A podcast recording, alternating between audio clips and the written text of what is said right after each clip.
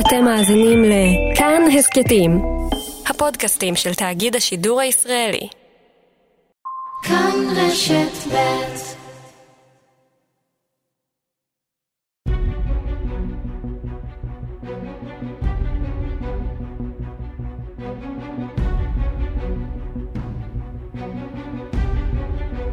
כנסת נכבדה, 70 שנה לכנסת. עורך ומגיש, איזי מן.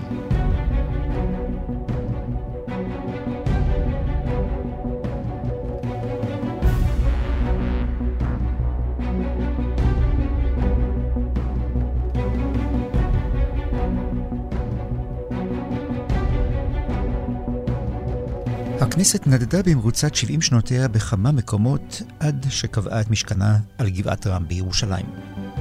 כנסת נכבדה, שלום. בתוכנית הזאת נדבר על המקומות שבהם פעלה הכנסת. נדבר על האווירה המיוחדת בבית פרומין ההיסטורי, שבו ישכון מוזיאון הכנסת, ונזכיר את שלבי המעבר בין בית לבית עד הכניסה למשכן, לבית הנוכחי. בין לבין הפינות הקבועות שלנו מושג מחיי הכנסת, פינת הדוברים, שמעשירים אותנו בעוד מידע על בית הנבחרים שלנו, ועוד כמה שנספיק. כנסת נכבדה, האזנה נעימה.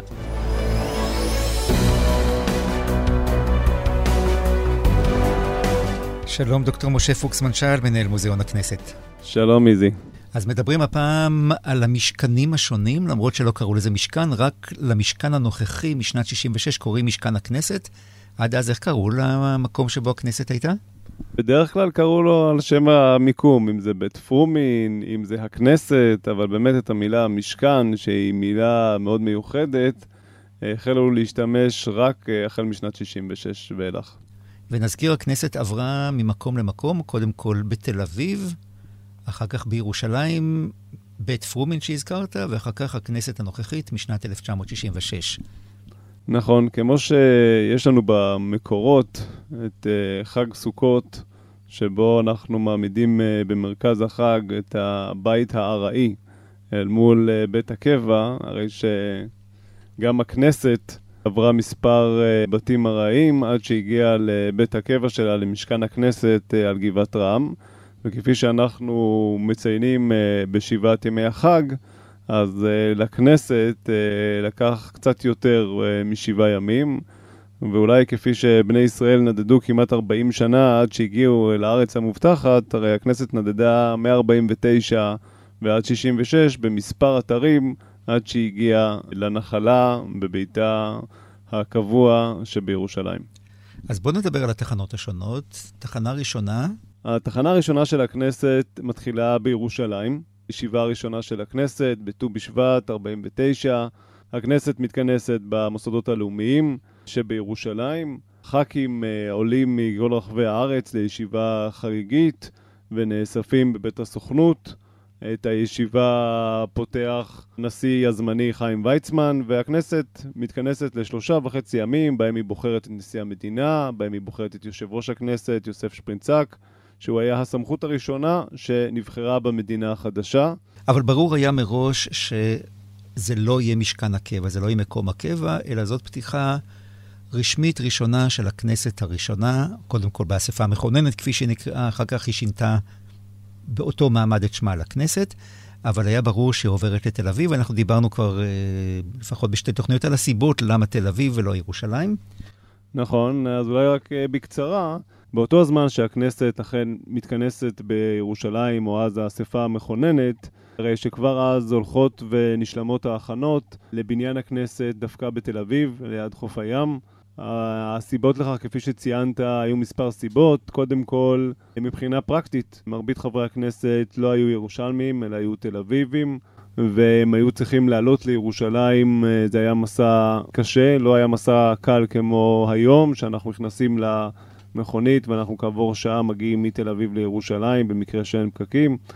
אבל אז זה היה נסיעה ארוכה מאוד, כביש אחד לא היה קיים מן הסתם, והדרך הייתה מפותלת וקשה. אנחנו צריכים לזכור שחבר כנסת באותה תקופה לא הייתה משרה ראשית, אלא היא הייתה משרה נוספת. מדובר באנשים שהיו עורכי דין, והחזיקו משרדים, והופיעו בבתי משפט, ואדריכלים. קיבוצניקים, מושבניקים כמובן, אנשי התיישבות העובדת. נכון, היו באמת מגוון רב של uh, מקצועות, וחבר כנסת הייתה עבורם עבודה נוספת, ולכן הדבר מאוד הקשה, במיוחד על השרים שהיו צריכים לנהל את משרדיהם שהיו בתל אביב. אבל מעבר לסיבה הפרקטית, הייתה פה גם סיבה מדינית. אנחנו צריכים לזכור שעד דצמבר 49' מדינת ישראל לא הייתה בירה. הממשלה לא מכריזה על ירושלים כבירת ישראל.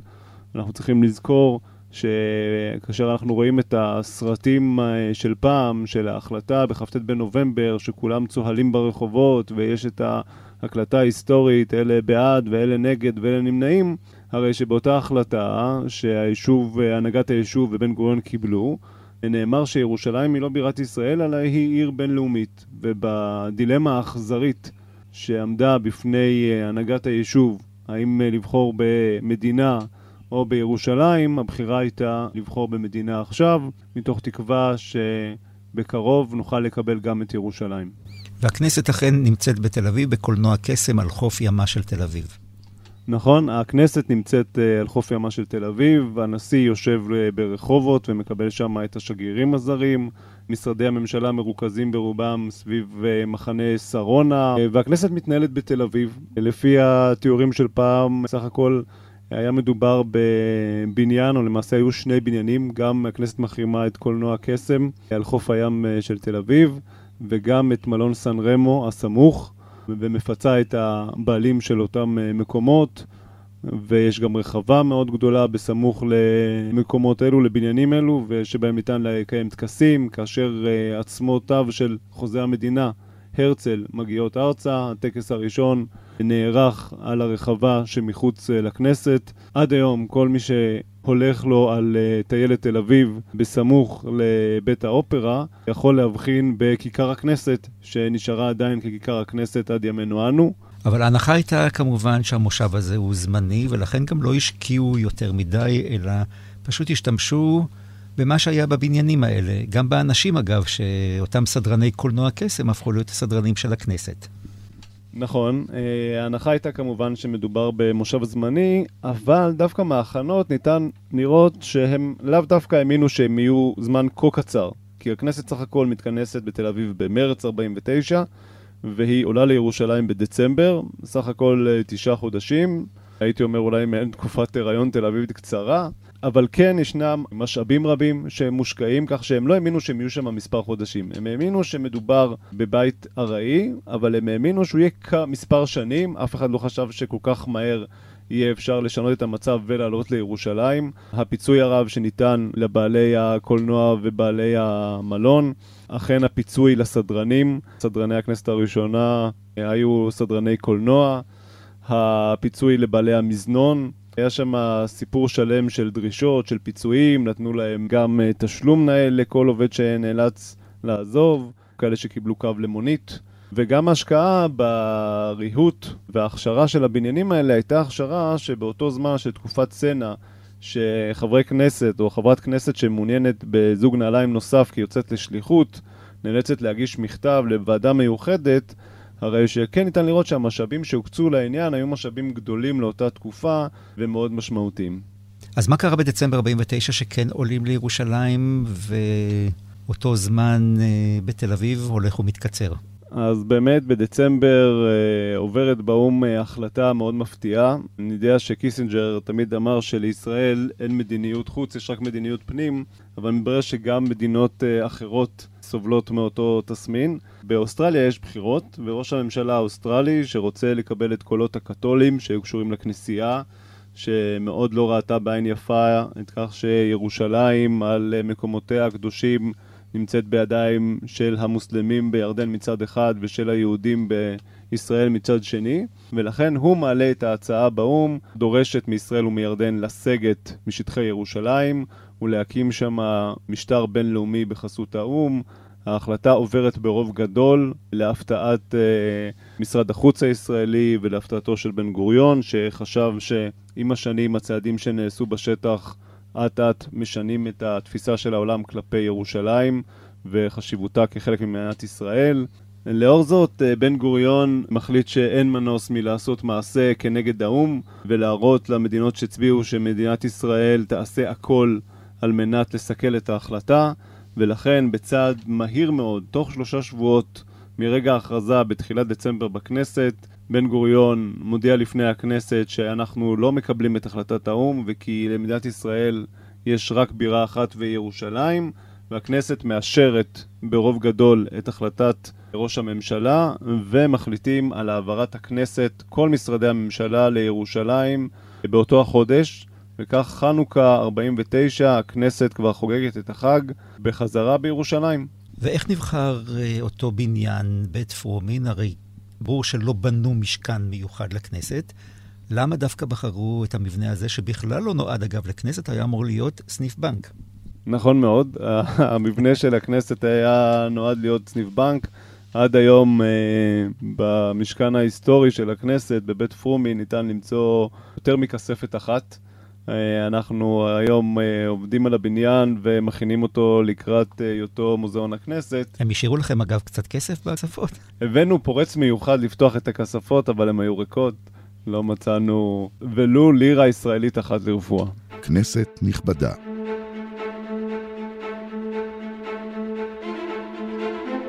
משמר הכנסת ההחלטה להקים את משמר הכנסת במתכונתו כיום נתקבלה בהתאם לחוק חסינות בנייני הכנסת, תשי"ב 1952, בוועדת המשנה של ועדת הכנסת לענייני תקציב הכנסת.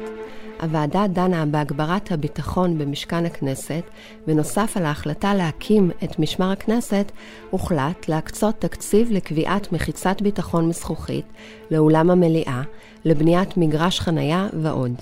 החלטות אלה התקבלו כחלק ממסקנות ועדת בר יהודה, שדנה בסידורי הביטחון של משכן הכנסת בעקבות זריקת רימון לאולם המליאה ב-29 באוקטובר 1957. יצוין כי יחידת משמר הכנסת הייתה קיימת עוד קודם לכן, אולם עד שנת 1958 היה משמר פלוגה של משטרת תל אביב, והשוטרים לא היו תחת פיקודה של הכנסת.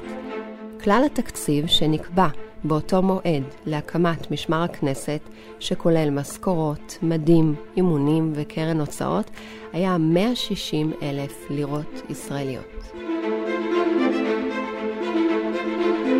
מושג מחיי הכנסת, תמר פוקס, מנהלת מרכז המבקרים.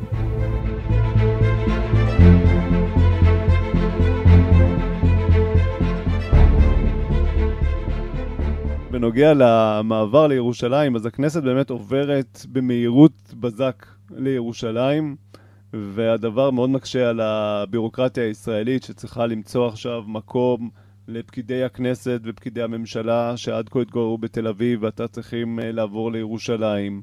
וכמובן למצוא מקום מתאים לכנסת. והדבר אה, הוא אתגר מאוד רציני.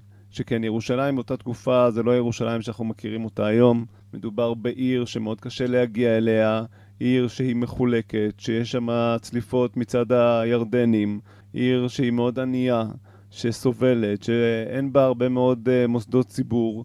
והבתים הציבוריים האפשריים שניתן לשקול אותם כמבנה אפילו ארעי לכנסת הם אה, ספורים, ואכן מתחיל אה, דיון ער, הן במזכירות הממשלה והן אה, במזכירות הכנסת, היכן למקם את הכנסת על 120 חבריה, על מנת שיוכלו להמשיך ולקיים את הפעילות הדמוקרטית החשובה של מדינת ישראל. ואיך מגיעים דווקא לבית פרומין? בהתחלה הכנסת חוזרת uh, לביתה הראשון, לבית המוסדות הלאומיים, היכן שנערכו הישיבות הראשונות של הכנסת. אבל גם שם מדובר בבעיה שכן uh, פקידי הסוכנות צריכים את האולם. הפעילות הענפה של הסוכנות באותה תקופה דרשה את הבניין על כל חלקיו, ופקידי הכנסת, uh, הוועדות, uh, ישיבות הסיעה, חדרי הסיעה, חדרי... חברי הכנסת לא היו בנמצא, והדבר הקשה מאוד על פעילות של חברי הבית, ולכן יש חיפוש קדחתני אחר בניין מתאים.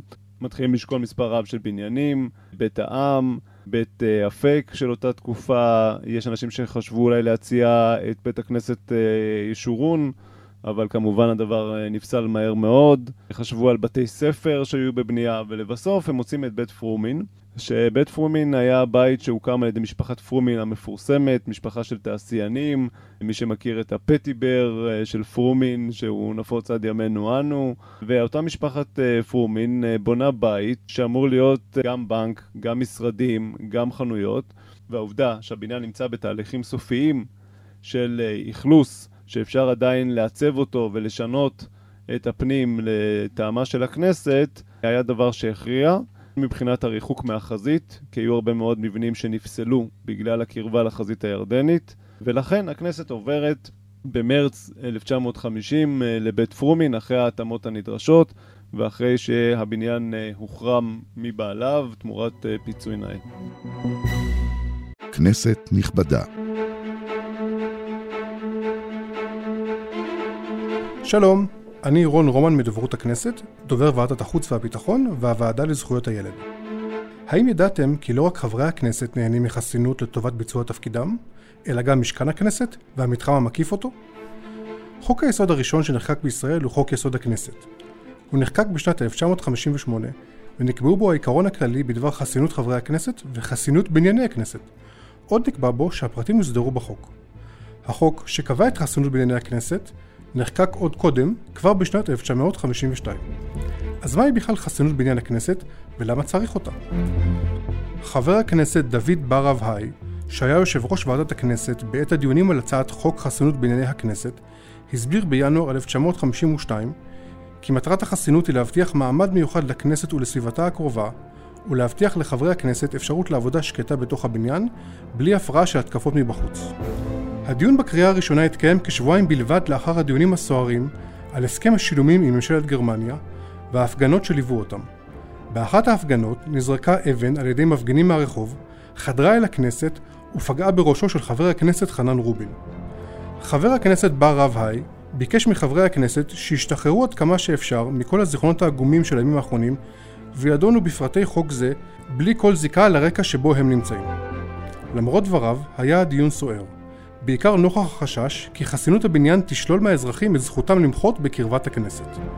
כחודשיים לאחר מכן, ב-24 במרס 1952, אישרה מליאת הכנסת את חוק חסינות בענייני הכנסת בקריאה השנייה והשלישית, בדיון קצר ורגוע הרבה יותר, בסיומו של יום דיונים על אישור תקציב המדינה. כיום מוסדרת חסינות המבנה בחוק משכן הכנסת, רחבתו ומשמר הכנסת, אשר נחקק בשנת 1968, שנתיים לאחר מעבר הכנסת למשכנה הקבוע. בחוק זה נקבע כי יושב ראש הכנסת רשאי לתת כל הוראה ולנקוט כל אמצעי הנראים לו דרושים לקיום הסדר והביטחון במשכן הכנסת וברחבה, באמצעות קצין הכנסת, אנשי משמר הכנסת והסדרנים. עוד נקבע בחוק כי שום עובד ציבור או גוף ציבורי, לרבות המשטרה וגופי הביטחון, אינו רשאי לפעול בשטח הכנסת ללא היתר מיושב הראש.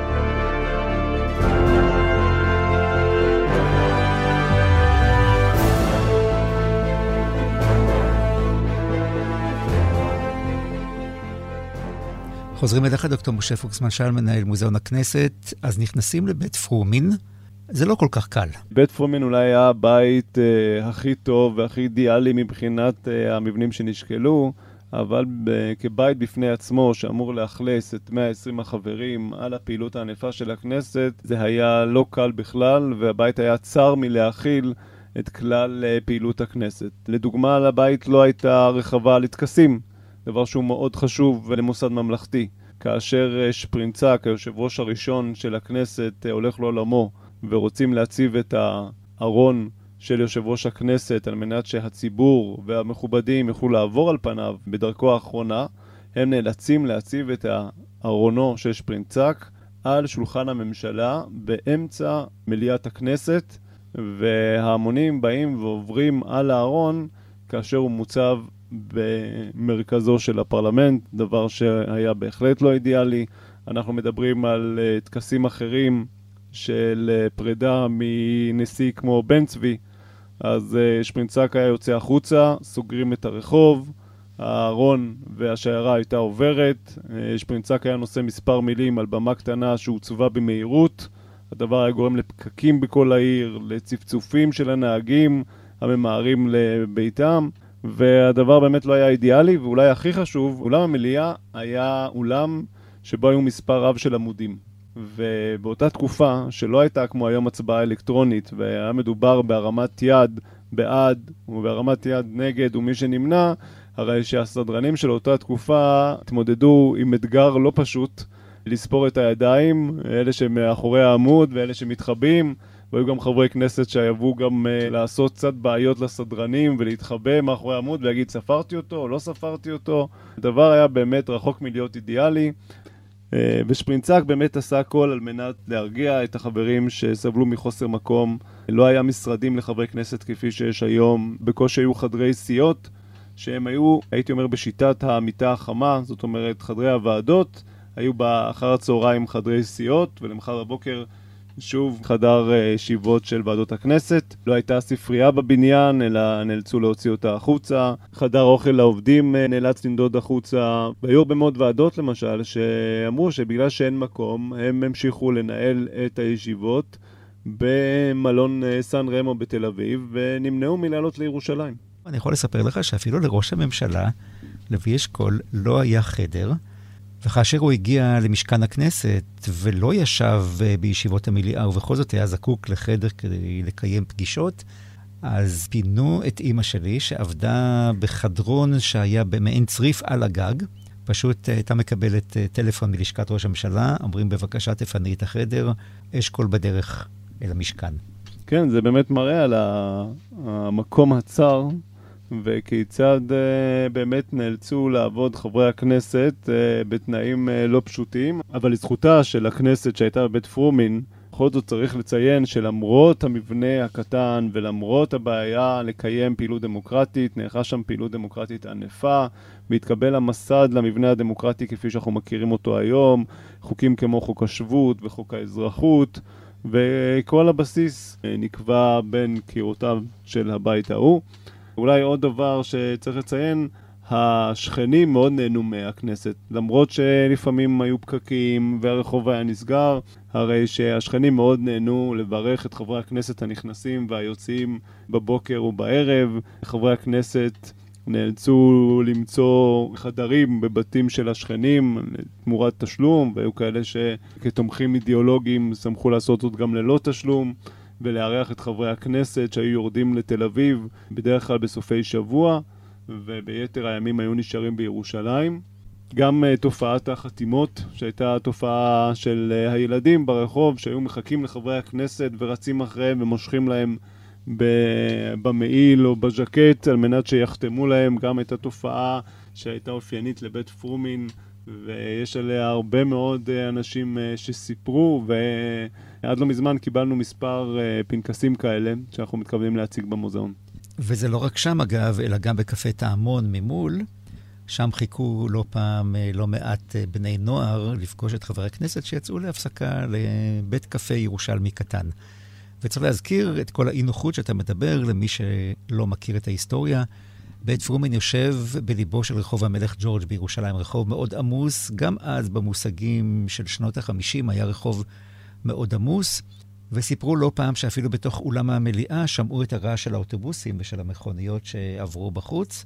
נכון, שמעו לא רק את המולת הרחוב ואת האוטובוסים והמוניות, אלא גם את ההפגנות. היו לא מעט הפגנות מאוד חמות, במיוחד צריך להזכיר את הפגנת השילומים, שבהם המפגינים הגיעו עד לבניין הכנסת וזרקו אבנים וניפצו את הזגוגיות של הבית כאשר התנהל הדיון על השילומים מגרמניה. אבל הכנסת בכל המיקום הזה בקצה של שכונת רחביה, בליבו של מרכז העיר, לא הייתה מורמת מעם, כלומר חברי הכנסת היו מסתובבים בדרכם אל הכנסת ומחוצה לה, אנשים ראו אותם, אנשים התחככו בהם. נכון, העובדה שהכנסת אה, לא נמצאת כמו שהיא היום, אה, על גבעה בקריית הממשלה, עוקפת אה, גדר, הייתה באמת הרבה יותר נגישה לאזרחים שהיו מגיעים, אה, מבקשים אה, כרטיס ועולים ליציע על מנת אה, לשמוע את הנואמים. כנסת נכבדה. שלום נער האופניים אלי אמיר. שלום וברכה. קודם כל ברכות על זכייתך בפרס ברנר של אגודת העיתונאים על הספר הזה, נער האופניים. תודה רבה לך על הברכות. ובספר הזה זה ספר כן. אוטוביוגרפי, שאתה בעצם מגיע בן 16 לבד, גם לומד, גם עובד, מתפרנס משליחויות, מחלוקת עיתונים על אופניים, איך אתה מוצא כן. את עצמך נכנס לבית פרומין, הכנסת הישנה? תשמע, אני גרתי בחצאי חדרים, הזכרתי מיטה ללילה. לא היה לי מקום להכין שיעורים, אבל לפני העניין השיעורים, פרומין במרכז העיר, כן? ואני הייתי מוקסם, הייתה לי תודעה פוליטית ועדיין יש לי גבוהה מאוד, והייתי בא לבניין פרומין ומסתכל מהעבר השני של הכביש ורואה את גדולי האומה באים. אני רואה את בן גוריון, אני רואה את אשכול, אני רואה את uh, יגאל אלון היה אז בכנסת, יעקב חזן מפ"ם, גליל, דמויות uh, מיתולוגיות שהפכו להיות עם השנים. בגין כמובן. נכנסים בכניסה הראשית של בניין טרובין, יש שם נוטר אחד, נוטר אחד, שמצביע והם נכנסים, וכל אחד בא עם המכונית שלו, זה לא היה טררם של היום, שהלשכה של המכוניות שמסתובבות סביב ראש הממשלה זה משרד שלם. וככה שאפתי להציץ, לראות מה... ולא הבנתי שייתנו לי להיכנס. יום אחד ניגשתי לקופה, והיה שם אשנב כזה, ואמרתי, אני יכול לעלות לכנסת? הוא אמר לי, כן. יש לך תעודת זהות? אמרתי לו, כן. ראיתי לו תעודת זהות במקום, אה, נתן לי פיסת נייר, אמרתי, תעלה. המדרגות היו חיצוניות, איזי. מתחת למדרגות, אה, אה, מחר קצב בשם צינדרוף בשר חזיר. שממנו, כן, כן, שממנו קנו גם חברי כנסת. אני מתאר לי שאם היום היו מוכרים ליד הכנסת בשר חזיר, היו מפרקים את הקואליציה. אז uh, עליתי לשבת שם, ומלמעלה, לא, אתה מכיר את הבניין, זה בניין קטן יחסית. האולם לא גדול, חברי הכנסת ישבו בצפיפות כמו תלמידים, שולחן הממשלה קטן מאוד, ויש במה, ואני רואה את כל הגדולים יושבים למטה. ואני מקשיב לנאומים הפוליטיים שלהם. זה היה בשבילי בית ספר לפוליטיקה פר אקסלנס. והתחלתי לדעת מי חושב מה, מה חושב בזרה על המעברות, ומה חושב בגין על בן גוריון, ובן גוריון היה קורא לו האיש שיושב לשמאלו של חבר הכנסת בדר, לא קרא לו בשבוע אף פעם. ונהון להון, היה חם ונעים שם ביציע, ואמרתי, כל יום הוא נותן לי להיכנס, אולי אני אתחיל להכין שיעורים שם. אז הייתי בא, עולה ליציע, מביא איתי, למדתי על בית ספר הערב, מביא איתי את המחברות ואת הספרים, ויושב על הברכיים ועושה שיעורים, פשוטו כמשמעו. ביציע של אורחים בכנסת. כן, יום אחד בא אליי ציגלר, שהיה סדרן ראשי, אני ידעתי מה שמו, ותמיד פחדתי ממנו, שרואה אותי כל יום בא ויושב שעות, לא יושב בדקה שם. ואז סטיגלר ככה מסמן לי ביד, בוא בחור, בוא. באתי, אמרתי, וואלה, הוא יגרש אותי. אז הוא אמר לי, מה אתה כותב? פרוטוקול? אמרתי לו, לא, אני מכין שיעורים. הוא אומר לי, מה? אין לך איפה להכין שיעורים? אמרתי לו, לא. אין לך בית? אני אומר, לא. אין לך משפחה בירושלים? אני אומר, לא, לא, אתה, אתה לבד, כן. אז הוא אומר לי, תשמע, בחור, ברוך הבא, תבוא, תשב כמה שאתה רוצה, ואני אסדר לך כיסא ליד המעקה. כי המעקה היה לוח עץ שיכולתי לשים עליו ספר ומחברת בקלות. ואז הוא אומר לי בצחוק קונדסי, רק תיזהר שהמחברת לא תיפול על בגין או בן גוריון ויהיה משבר. ואז הוא אומר לי, בוא איתי. באתי, לא ידעתי לאן, והוא מביא אותי למזנון של הסדרנים. הייתה להם פינה עם אה, תה וקפה וכולי, והוא אומר לי, אתה מוזמן לבוא כל הזמן, תעשה לך קפה, תעשה לך תה, הנה יש פה ביסקוויטים, תאכל מה שאתה רוצה, ברוך הבא לבית. אז התחלתי להרגיש בעל הבית בפרומין, וזו הייתה חוויה גדולה. בשבוע שעבר היה איזה אירוע, ניגשת אליי אישה, ואומרת לי, אלי אמיר, קראתי את הספר וכולי, בסדר? ואז היא אומרת לי, אתה כותב שם על ציגלר. אמרתי לה, כן, ראש הסדרנים. היא אומרת לי, זה אבא שלי. אז אמרתי לה שאללה יברך את אבא שלך, שנתן לי לשבת ולהכין שיעורים בבית פרומין. אז ודאי שנקשרה נפשי לבית הזה, שהיה לי פינה חמה בשנים של בדידות. עכשיו, עוד נקודה חשובה, מול בית פרומין היה בית קפה, ושם היו יושבים חברי כנסת לפעמים, מכינים את הנאומים שלהם, והיו באים ילדים נרגשים נורא ומחתימים אותם, אה, אתה יודע, לוקחים מהם חתימות. אז אה, עשו שם, ולפעמים הם היו עושים את זה, הם מפריעים להם להיכנס בכניסה הראשית, והנוטר היה מגרש אותם. אה, וכמובן בספר, שאהבתי כאילו, הפרלמנט יושב בתוך העם, אדוני, במרכז העם, ברחוב הזה הקרוב, ופה הקצב, ומצד שני יש חנות ספרים וחנות ירקות, וזה מאוד, זה הרשים אותי מאוד. תזכור שאני עולה חדש, לבד פה, בלי משפחה, משווה כל הזמן עם בגדד. וזה הקשים אותי שבית הנבחרים של האומה נמצא בלב ליבו של העם, וחברי הכנסת היו נגישים, זאת, אתה יודע, אם אתה מחתים אותם, אז הוא גם נגיש. יכלו לה, יכולת לעצור חבר כנסת או שר ולשאול שאלות על המדרכה. ילדים שיחקו על המדרכות, הסדרנים תמיד ניסו uh, לפזר אותם. ועד שיום אחד uh, שמעתי שהולכים להקים מבנה ענק על גבעה נפלאה מעל שייח' באדר, ואז קם ההיכל המפחיד, הקר, המנוכר הזה שיש לנו היום, הכנסת, שעל, שעל הגבעה. כן, אז ראית את חברי הכנסת באמת מזווית שלא כל אחד זכה לראות בזמנו, אבל הם באמת היו נגישים, כמו שאתה מתאר. מאוד, אבל לא רק נגישים, איזי, אם היית שם, הם היו לבושים באופן צנוע מאוד. כמובן שהציונים הכלליים, צרלין וספיר שלהם, יוסף ספיר, היו לובשים חליפות ועניבות, כך גם אנשי חירות, לנדאו, בגין, בדר, אגב, בדר ייזכר לטוב, הוא היה בעל תודעה חברתית עצומה, והוא היה נוזף במפא"י על הכישלונות שלה בקליטת עלייה, תענוג לשמוע אותו היה. אבל שאר חברי הכנסת ממפלגות הפועלים, ואז תזכור שמפא"י הייתה מפלגה של 46 מנדטים, והייתה מפ"ם, ואחדות העבודה, והיו הקומוניסטים, הם באו בחאקי. כל אלה באו בחאקי. הקומוניסטים... הם היו קיבוצניקים, הם היו קיבוצניקים, מושבניקים. נכון, נכון. הקומוניסטים גם באו לבושים בחליפות, עניבות, ונאמו נאומים נמלצים בערבית, אבל לא כל כך קיצוניים לפי, לפי זיכרוני, כמו שהיום מעיזים. טוב, היו ימים. היו ימים.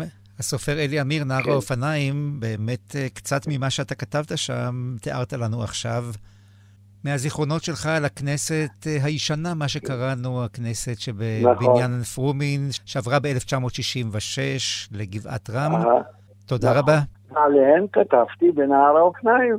כן, ותודה לך שחלקת איתנו מעט מהתמונות האלה. תודה לך, איזי. כנסת נכבדה. אז דיברנו על תשעה חודשי הריון בתל אביב. עד שהכנסת עלתה לירושלים.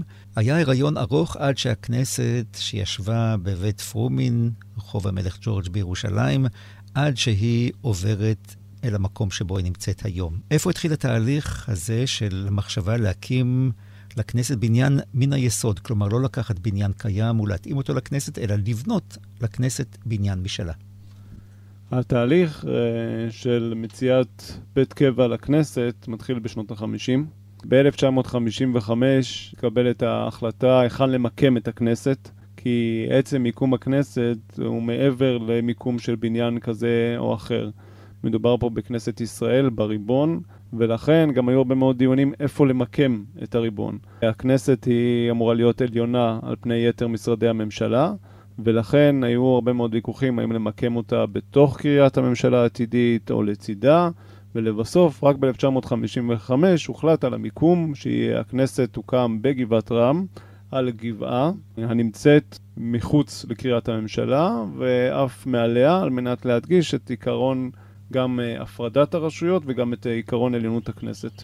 מה היה שם קודם לכן? קודם לכן מדובר בגבעה יחסית שוממה, גבעת רם. המקור של השם הוא עוד מתקופת הפלמ"ח, גבעת ריכוז מפקדים, שראשי תיבות שלה היה רם, ולכן היא קיבלה את שמה כגבעת רם. ובסמוך לבית הקברות של שייח' באדר המפורסם, הבית קברות שהיה בית הקברות של ירושלים במשך שנים רבות, וישנם לא מעט אישים חשובים שקבורים שם. אז מה קרה אחרי 1955 כשממקמים על המפה לפחות את אותה גבעה ואומרים, כאן תקום הכנסת? אז uh, הדבר היה מאוד חשוב מבחינה הצהרתית. משכן הקבע של הכנסת היה לו שלב ראשון שהוא השלב ההצהרתי. ידעו שאין את התקציב לקיים כרגע ולבנות בית קבע לכנסת, ולכן היה חשוב מאוד להצהיר, זה המגרש שעליו תוקם הכנסת, וב-56 שפרינצק אפילו צועד צעד אחד קדימה, ומכריז על תחרות חשובה, תחרות לאומית, בקרב אדריכלי ישראל, על דגם שיהווה למעשה את התשתית לבניית משכן הקבע של הכנסת. תחרות שבה לקחו חלק אדריכלים מוועד האדריכלים, והם פנו בקול קורא לכלל האדריכלים המעוניינים לבוא ולהגיש הצעות כיצד אמור להיבנות בניין הכנסת. תקציב היה? אנחנו בשנות צנע.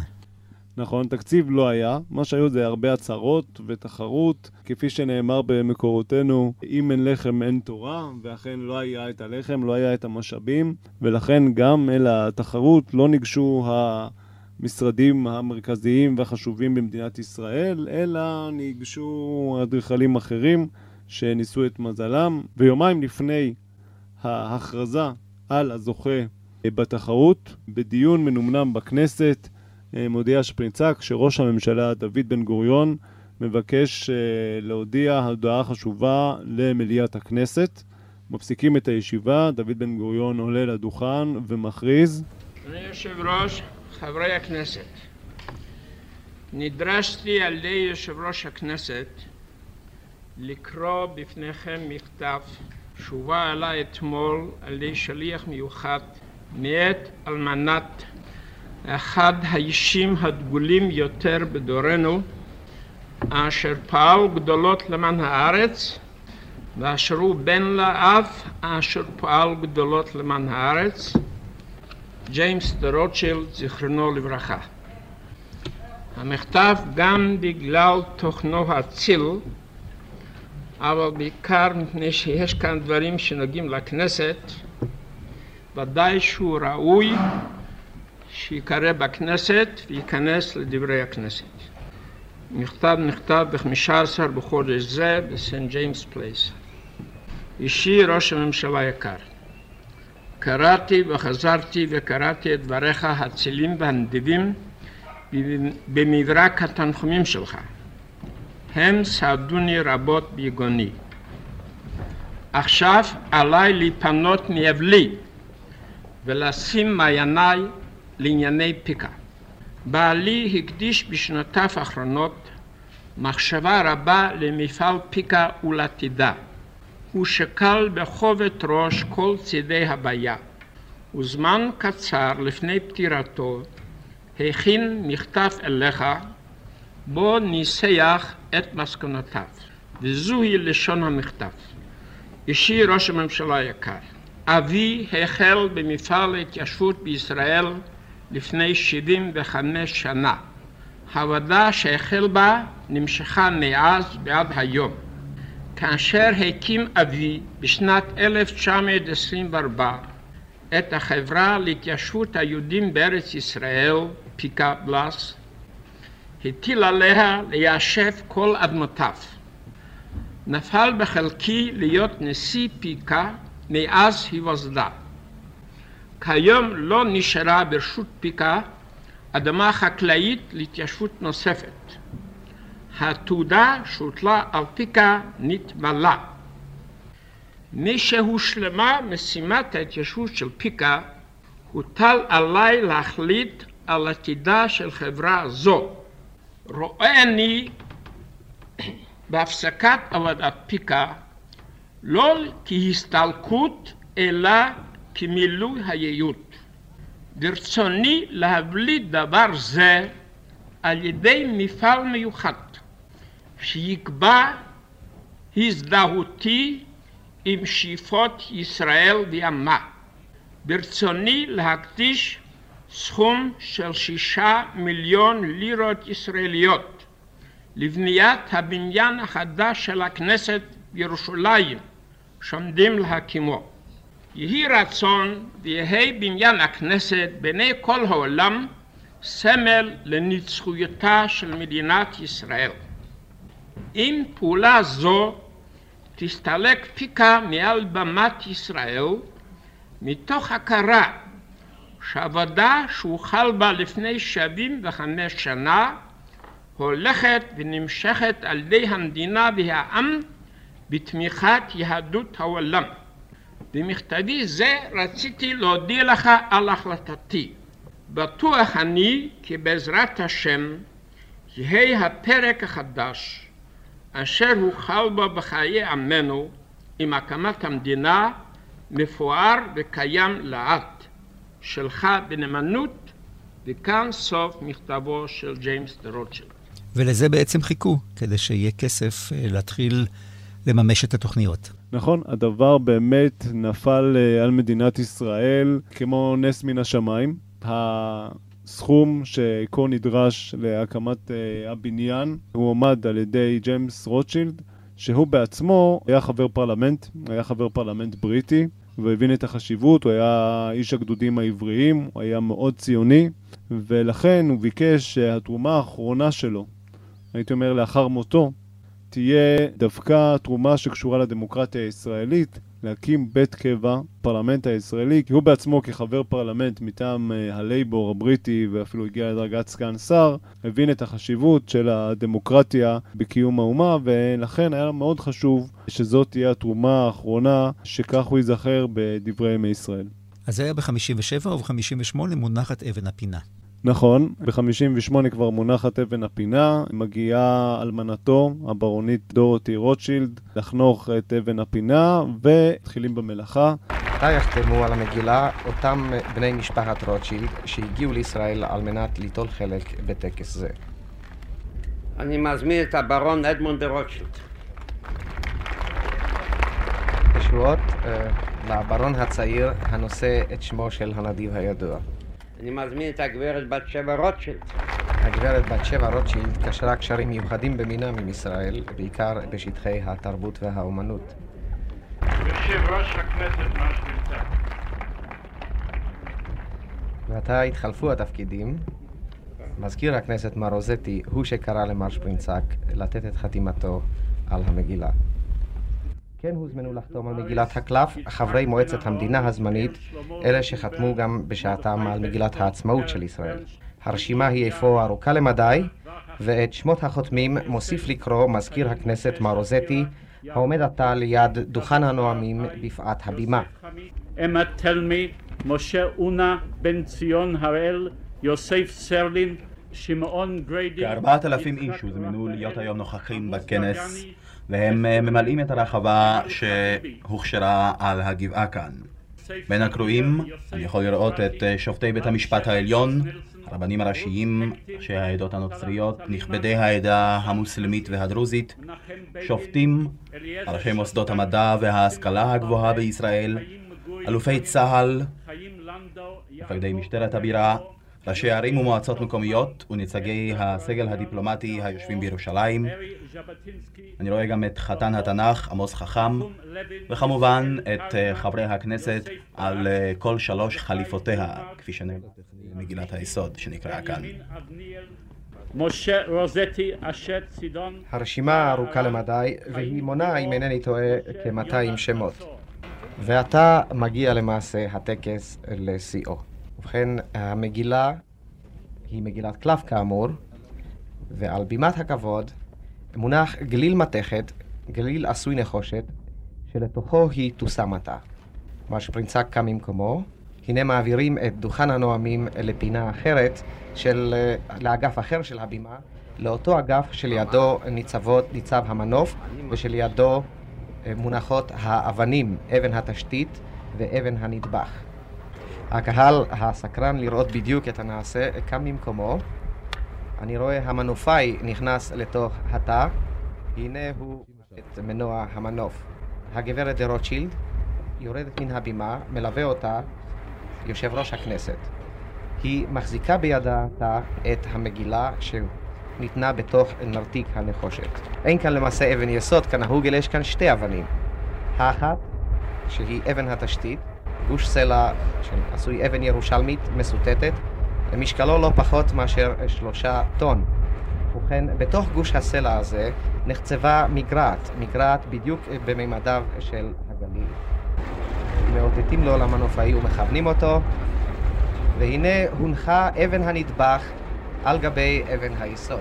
גם המלאכה לא הייתה קלה, הרבה מאוד uh, ויכוחים. אדריכלי ישראל שלפתע הבינו שהתחרות שאליה רבים לא ניגשו, היא תחרות שתקבע באמת את בניית המשכן, החלו להתנגד לתוכנית שזכתה, אותה תוכנית שהציע האדריכל יוסף קלרווין, וקמה קול זעקה מוועד האדריכלים הישראלי, טענו שההצעה היא מיושנת, שהיא לא מתאימה, היו כאלה אפילו שטענו שההצעה מאוד מזכירה מבנה אחר שהלך ונבנה כשגרירות ארה"ב באתונה.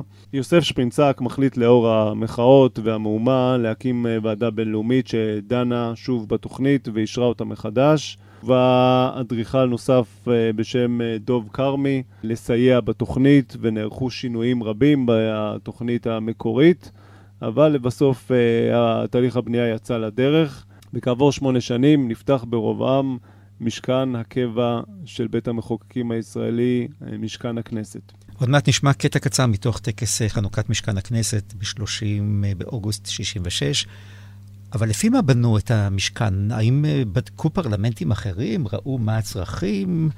כמה חדרי ועדות? כל מיני דברים שוודאי אה, דרשו דיונים אה, לא מעטים. נכון, הוקמה ועדה מיוחדת בכנסת. שבניצוחו של שפרינצק עשתה אפיון של החדרים, של הצרכים, העובדה שרצו שמזכיר הכנסת יישב הפעם בסמוך ליושב ראש הכנסת בגלל החשיבות של עבודה משותפת, על הספרייה המיוחדת שתשרת את באי הבית, חדרי סיעות מרווחים. אפילו חדרי מנוחה לחברי כנסת, אבל אז uh, בנו חדרי מנוחה לכל שני חברי כנסת, חדר מנוחה אחד למשל. נכון, לא היה לחבר כנסת... אה, משרד בכלל. לא היה לכל חבר כנסת משרד, אלא היה שיתוף של אה, מספר חברי כנסת אה, על משרד מסוים. הבניין נחשב לפלא ארכיטקטוני של ממש, מאוד מודרני באותה תקופה. עם מערכת אה, מיזוג אוויר, שאז הייתה מאוד נדירה במדינת ישראל. מדובר במערכות הכריזה המתקדמות, במערכת אה, טלפוניה, שאז הייתה ראשונה מסוגה בארץ. חדרים מיוחדים שהוקצו למזנונים, הן למזנון חברי הכנסת והן מזנון לעובדים ולמבקרים. משמר הכנסת קיבל את המקום שהוא היה צריך לצורך אה, הגנה על הבית. חדרים ו... לעיתונאים. יציע מיוחד לעיתונאים ויציע מיוחד לקהל. אולפן לכל ישראל, למשל, שמשקיף אה, אל תוך אולם המליאה. נכון, בניין עצמו גדל במטר רבוע פי שישה מבית פרומין. סוף סוף היה לכנסת רחבה, שבה נערכו טקסים מאז ועד היום, שבהם מתקבלים שועי עולם כשמגיעים אל הכנסת. והבניין הפך להיות uh, פרלמנט מודרני שמדינת ישראל התגאתה בו אל מול uh, יתר הפרלמנטים בעולם. כנסת נכבדה. שלום לאדריכל גיורא סולר. שלום וברכה. אדריכל השימור של הכנסת, מה שאנחנו קוראים, עדיין הוותיקים קוראים לזה הכנסת הישנה. מה כן. צפוי שם? הכנסת הישנה, או בית פורמין, בכינוי בשם אחר, אמור להפוך אה, למוזיאון לתולדות הכנסת והדמוקרטיה, וזה גם uh, על, על פי חוק שמגדיר את השימושים המותרים בבניין הזה. אז השימושים הם למוזיאון בלבד. כן, כן. זה נקרא חוק בית פרומין, שנחקק אחרי שהבית נמכר ליזם פרטי, היזם מתכונן להרוס, לבנות שם מבנה גבוה, התעוררה קצת uh, מהומה ציבורית, ונחקק חוק שנקרא חוק בית פרומין, מגדיר א' שהבניין לשימור, שימור מחמיר, כלומר אי אפשר להוסיף עליו, אי אפשר לשנות אה, חיצונית ודאי שלא, והשימוש שלו מוגדר כמוזיאון בתולדות הכנסת. בחוץ זה יישאר אותו דבר? מה בפנים? אז קודם כל, בחוץ הוא לא רק שיישאר אותו דבר, אלא יוחזר לדמות הבניין והחזיתות כפי שהיו בתקופה שהכנסת פעלה במקום עד שנת 66. בפנים קומת הקרקע מוקדשת לכנסת, אה, לשחזור הכנסת. אנחנו משחזרים את אולם המליאה, שברבות השנים אחרי שהכנסת יצאה משם, הבניין שימש את משרד התיירות ואחר כך את הרבנות. אולם המליאה, שהוא אולם אה, בעל גובה כפול עם יציע, יציע אורחים, חולק אופקית לשתיים, בזמן שזה הפך למשרדים, והגובה בוטל. בינתיים אה, הרסנו כבר את החלוקה הזאת, את התקרה שחילקה את המקום, ואולם המליאה ישוחזר, כולל הריהוט שלו, במת הנואמים, בדיוק, בדיוק כפי שהיה. ממש מצאו את הרכיבים, את הריהוט שהיה, או שזה נבנה לא, מחדש אה... בסגנון של אז? זה נבנה מחדש אה, על פי צילומים ועל פי אה, אלמנטים בודדים שנשארו, כורסה פה, כיסא שם, אבל אה, כיוון שזאת הייתה כנסת, המקום היה מצולם הרבה, גם בצילומי סטילס, שחור לבן, הרבה מאוד יומנים, יומני כרמל הרצליה וכולי, אותם יומני קולנוע של אז, כך שיש תיעוד טוב לנגרות, לפרטי הנגרות, לשולחנות, לאיך ישבו חברי הכנסת, איך, אה, איך שולחן הממשלה היה מורכב, והאולם נשאר, כך שאפילו שטיח אה, פחות או יותר, אני מניח נצליח לבחור אותו, וילונות, כל השאר. כן, שווה לחכות לפתיחה. האדריכל אה, כן. גיורא סולר, תודה רבה. תודה רבה, תודה רבה לכם.